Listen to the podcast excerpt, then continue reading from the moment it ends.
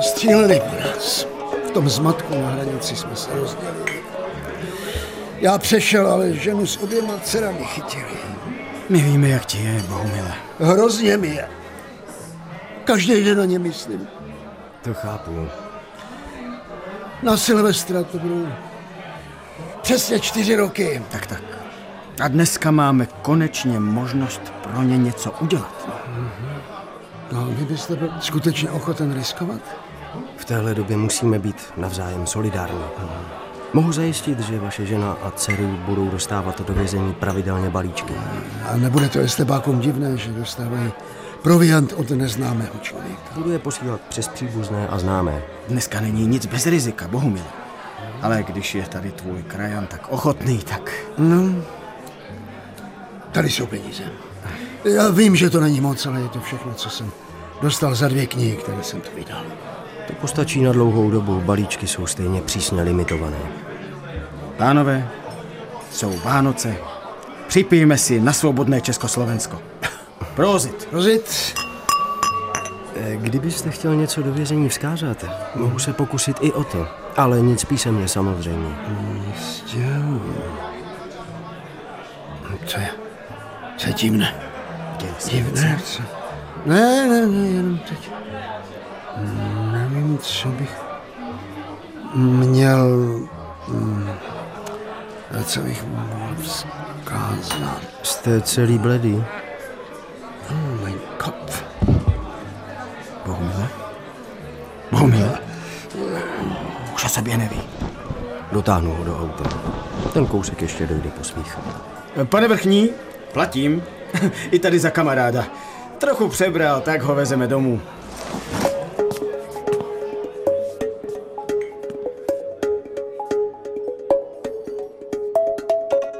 V rakouském Salzburgu se 23. prosince roku 1953 Bohumil Laušman, sociálně demokratický politik žijící v exilu, setkal se dvěma muži.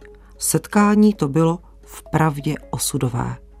V dnešním, jak to bylo doopravdy, si budeme odpovídat na otázku. Státní bezpečnost komunistického Československa neorganizovala únosy lidí? Ze studia zdraví Ivana Chmel-Denčevová. Jak ono setkání dopadlo? Otázka pro historika doktora Pavla Žáčka. Agent československé rozvědky Herman Rauscher, krycím jménem Ginter, dal do pití Bohumilu Laušmanovi přípravek, který ho omámil a který umožnil jeho převezení na československé území. Takže to byl záměr státní bezpečnosti dostat Laušmana z exilu do Československa? Přesně tak, ta akce byla plánována pod krycím jménem Alex dlouhou dobu. Mimochodem ten agent Ginter to připravoval ve stejném gardu již dva měsíce předtím. Proč byl právě Laušman tak důležitý pro představitele komunistického státu? Dodneska neznáme úplně přesnou odpověď, nicméně komunistické vedení a státní bezpečnost v té době připravovali show proces se sociálními demokraty, ve kterém měl hrát Bohumil Laušman velmi významnou úlohu. Po delší době, bylo to až v roce 1968, vypracovala sama československá rozvědka hlášení, jak to tehdy s Bohumilem Laušmanem bylo. Bývalý ministr československé vlády a představitel sociální demokracie v ČSR opustil území ČSR a překročil ilegálně hranice v prostoru Nýrsko do NSR dne 31.12.1949. Po svém útěku do zahraničí navázal Laušman styk s československou zrádnou emigrací, americkou, francouzskou a jugoslávskou rozvědkou, jejichž byl spolupracovníkem. Z těchto pozic vyvíjel nepřátelskou činnost proti československému státu s cílem svržení politického zřízení, v jejím čele stála komunistická strana Československa. V důsledku nepřátelské činnosti Bohumila Laušmana proti ČSR bylo rozhodnuto zneškodnit jeho činnost. Tímto úkolem byla pověřena první zpráva ministerstva vnitra. V období Pražského jara právě na žádost rodiny byla tato zpráva samotnou rozvědkou zpracována. Nicméně neobsahovala veškeré informace, například o podílu sovětské rozvědky samotné Vídni, která spolupracovala na únosu Bohumila Laušmana. Máme proto důkazy? Rok po této akci Alex zběhl sovětský rezident Piotr Děrjabin a vydal ve Spojených státech při jednom z hearingů před zvláštním výborem amerického kongresu své svědectví. Můžeme tedy říci, že státní bezpečnost spolupracovala s ostatními spravodajskými službami? Ten důvod je jednoznačný. Zásah do zahraničního prostředí únosem jedné konkrétní osoby v exilu politicky činné byl důležitým eh, zásahem do operativního prostředí a proto sovětská eh, strana chtěla mít všechno tyto procesy a operace pod kontrolou. Únos Bohumila Laušmana schválil tehdejší ministr vnitra Rudolf Barák.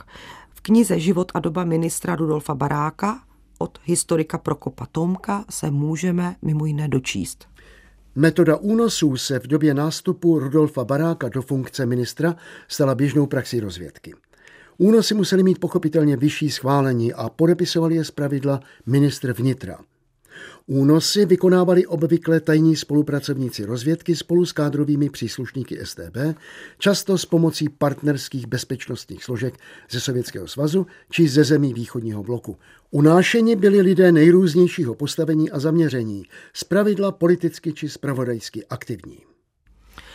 Jak ony únosy dobovým slovníkem to byly odluky, měly vypadat? Státní bezpečnost byla schopna unášet lidi zejména Rakouska z Vídně, z Mnichova, případně ze západního Berlína.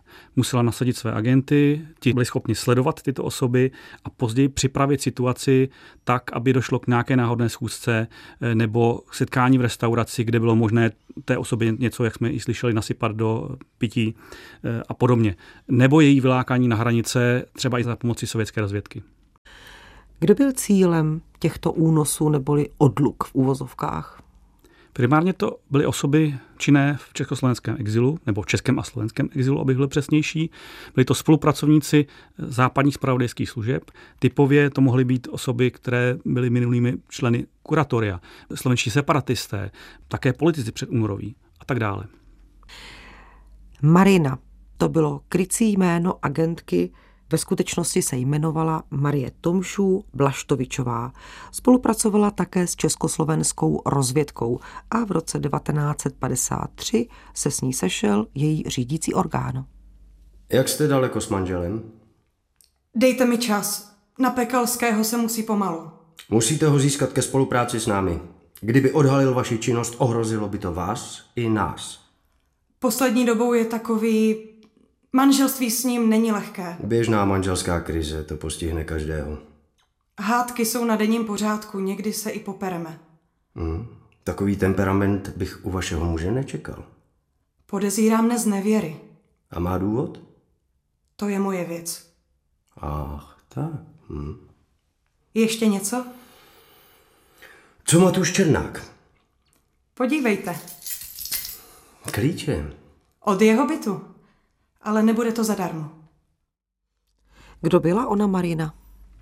Šlo o bývalou manželku protektorálního soudce, vysídlenou po druhé světové válce do Německa, která byla získána eh, ke spolupráci nejdříve vojenskou rozvědkou, posléze rozvědkou ministerstva vnitra. Jejím úkolem bylo dostat se blízko k Vladimíru Perkelskému, představiteli jedné z exilových opozičních skupin.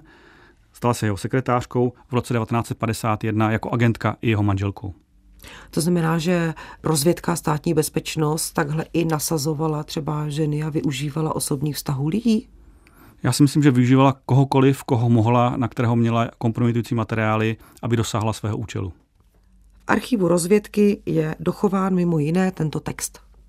Marina souhlasila s tím, že by bylo nejlépe Pekelského získat pro spolupráci s ČSR. Prohlásila ale, že se obává, že v případě, když by naši nabídku odmítl a nechal se raději zavřít, že by pak ona nedostala v ČSR žádné místo a že bychom ji pak nechali být. Když jí pak soudruh Suchý zaručil, že v tomto případě by dostala naše státní občanství a rovněž tak i zaměstnání, i když na nějakém státním nebo veřejném místě, souhlasila, ale kladla si tuto podmínku. Za prvé, je ochotna přivést manžela do Vídně, do sovětské zóny a zde nám umožnit jeho zatčení. Trvá však, aby byla zatčena spolu s ním a abychom nikdy neprozradili, že ona s námi spolupracovala již dříve. Je dále ochotna pomoci nám v tom případě, že by se on zdráhal přijmout spolupráci. V tom případě je máme dát dohromady a ona ho již přemluví, aby naši nabídku přijal.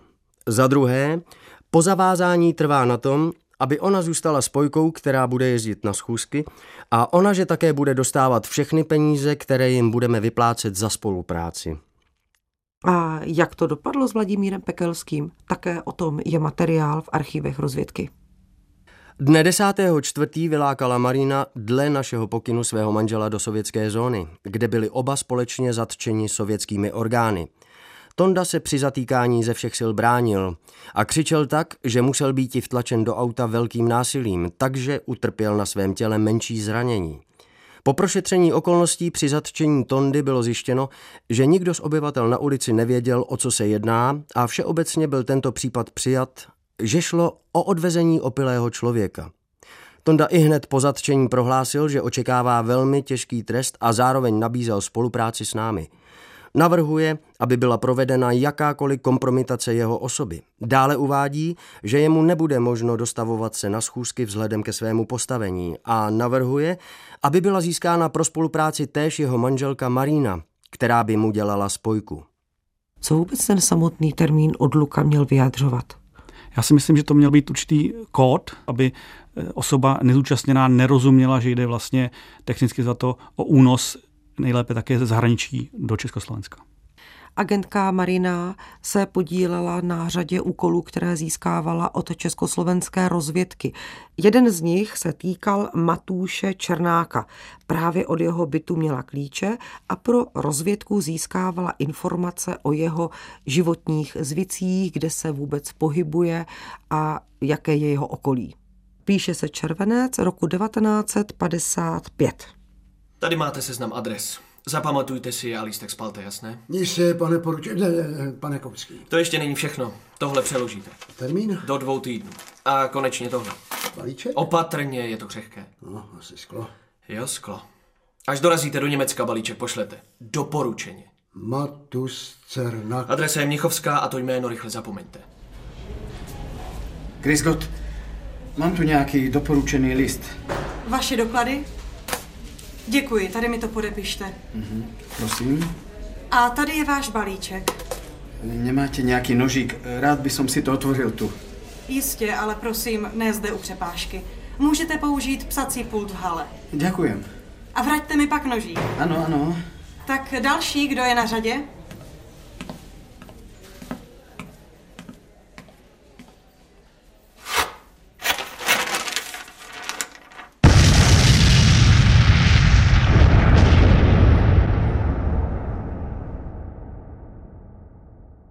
Bombový útok na Černáka provedl agent německého původu s krycím jménem Bertelot.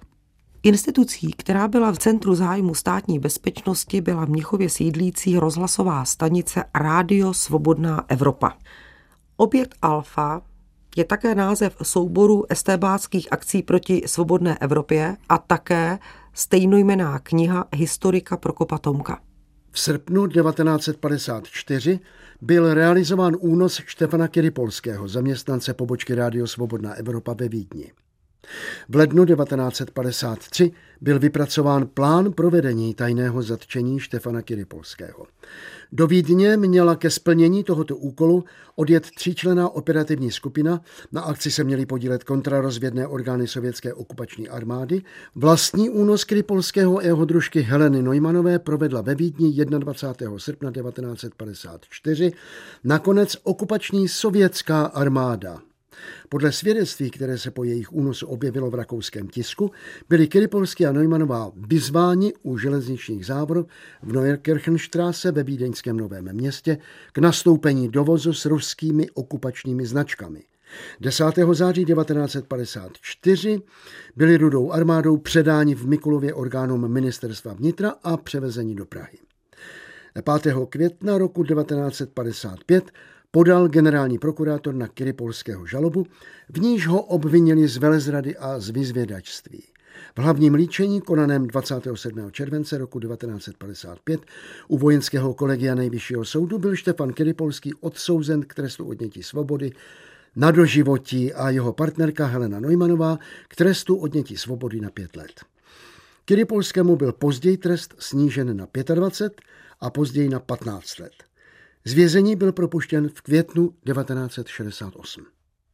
Dodejme, že Polský měl být spolupracovníkem CIA, pro kterou vyslýchal uprchlíky z východního bloku a také do Československa a Maďarska vysílal tzv. agenty chodce.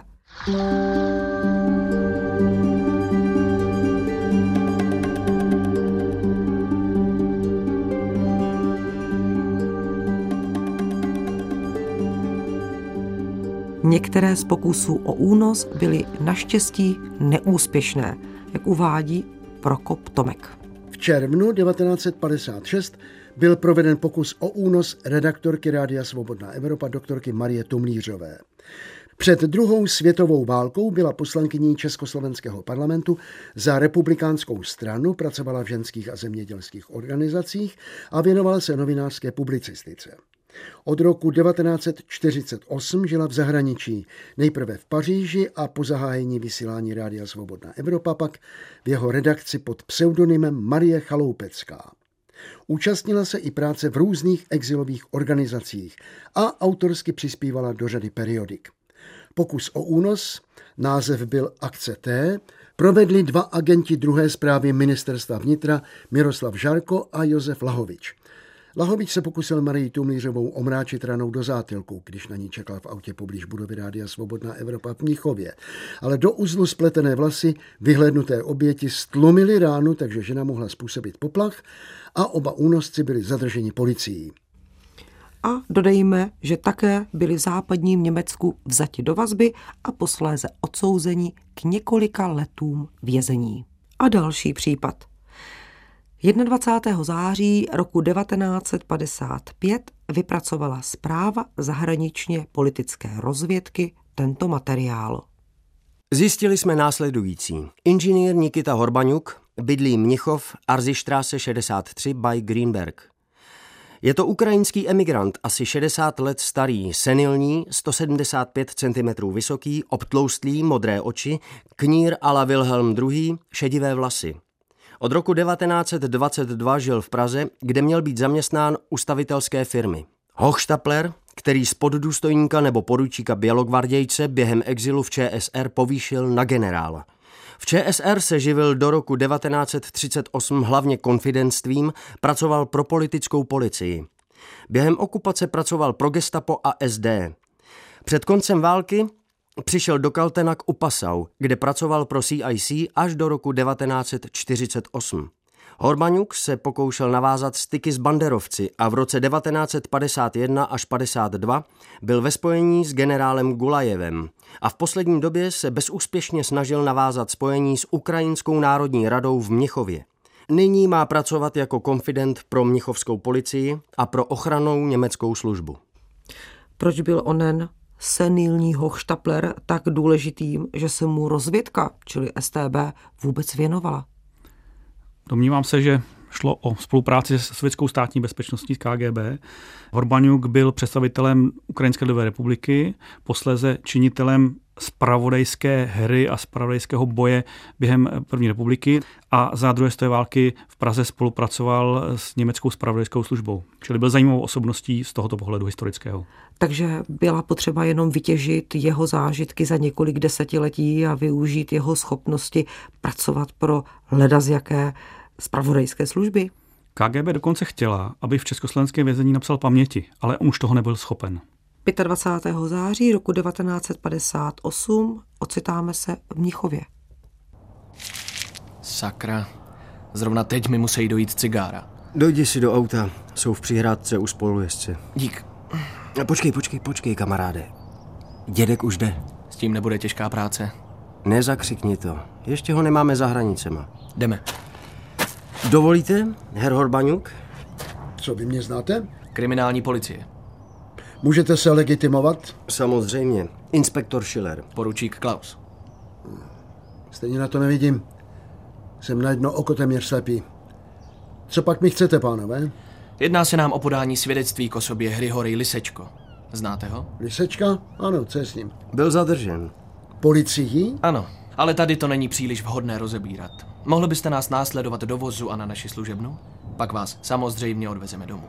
Když je to nutné? Kam byl Horbaňuk odvezen? Na služebnu ano, ale nikoli v mnichovské kriminálky, ale československé státní bezpečnosti. Oba muži, Jiří Dirkal, krycí jméno Hotárek, a Hubert Šistl, krycí jméno Arno, byli agenty československé kontrazvědky, byli to specialisté na únosy. Co bylo s Horbaňukem dál? Horbaňuk byl převezen přes hranice, předán domácí státní bezpečnosti a vyslýchán mimo jiné i na základě materiálu, které KGB k jeho osobě soustředila a dodala do Prahy. Jaký byl jeho další životní příběh? V roce 1968 se dostal z vězení, byl už v takovém senilním stavu, že nebyl nebezpečný, nemohl prozradit mimo jiné oba agenty, kteří ho unesli a dožil v Hermanově měšci v domově důchodců. O jaké typy lidí vůbec šlo v těchto případech? Dá se říct, že šlo o dobrodruhy, které státní bezpečnost naverbovala. Hubert Čisl například, který se podíl na přípravách a na únosech více lidí, byl pašerák rakouský, eh, byl to mimochodem předtím agent maďarské státní bezpečnosti, eh, byl to člověk, který eh, převážel oběma směry zlato, diamanty, finanční prostředky a tak podporoval mimochodem Československé národní hospodářství. Můžeme říci, že jim rozvědka vyplácela velký objem peněz? Ano, e, zpětně v roce 1968 Československá státní bezpečnost se až divila, kolik e, tisíc korun dostal například e, Hubert Čistl jako odměnu za tyto ostré akce státní bezpečnosti. V dnešním Jak to bylo doopravdy si odpovídáme na otázku. Státní bezpečnost neorganizovala únosy lidí?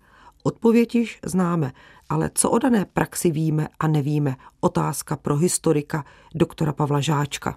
Šlo o zvláštní operativní metodu státní bezpečnosti, únosy ze zahraničí, která byla realizována do roku 1962, kdy máme dokumentován poslední únos. Nicméně plánování probíhalo ještě později a můžeme zmínit akce únosu Josefa Fuchshubera, Jaroslava Čermáka, Floriana Vikidela, Anety Moretové, Imricha Suckého, eh, Josefa Vicena, Dietra Koněckého a Emila Švece, toho posledního z roku 1962, tak jsou podobné způsobem zpracování. Můžeme říci, že je to již téma, které je komplexně zpracované? Rozhodně není. Ještě řada věcí z archivu státní bezpečnosti čeká na své odhalení. Byl někdo potrestán? Byli jmenováni ti, kdo byli zodpovědní? Protože v první polovině 90. let Úřad dokumentace vyšetřování zločinů komunismu vyšetřoval některé tyto únosy, včetně Rudolfa Baráka, tak eh, nikdo odsouzen nebyl, všichni unikli světské spravedlnosti. Proč? Domnívám se, že to bylo pozdě, až po roce 1989, řada svědků nebyla. A pak také dlouhou dobu trvalo, všechny ty archivy byly utajovány, tak proniknout těchto materiálů, odalit je. Dneska máme mnohem větší znalost, kterou kdybychom měli na začátku 90. let, možná by to dopadlo jinak.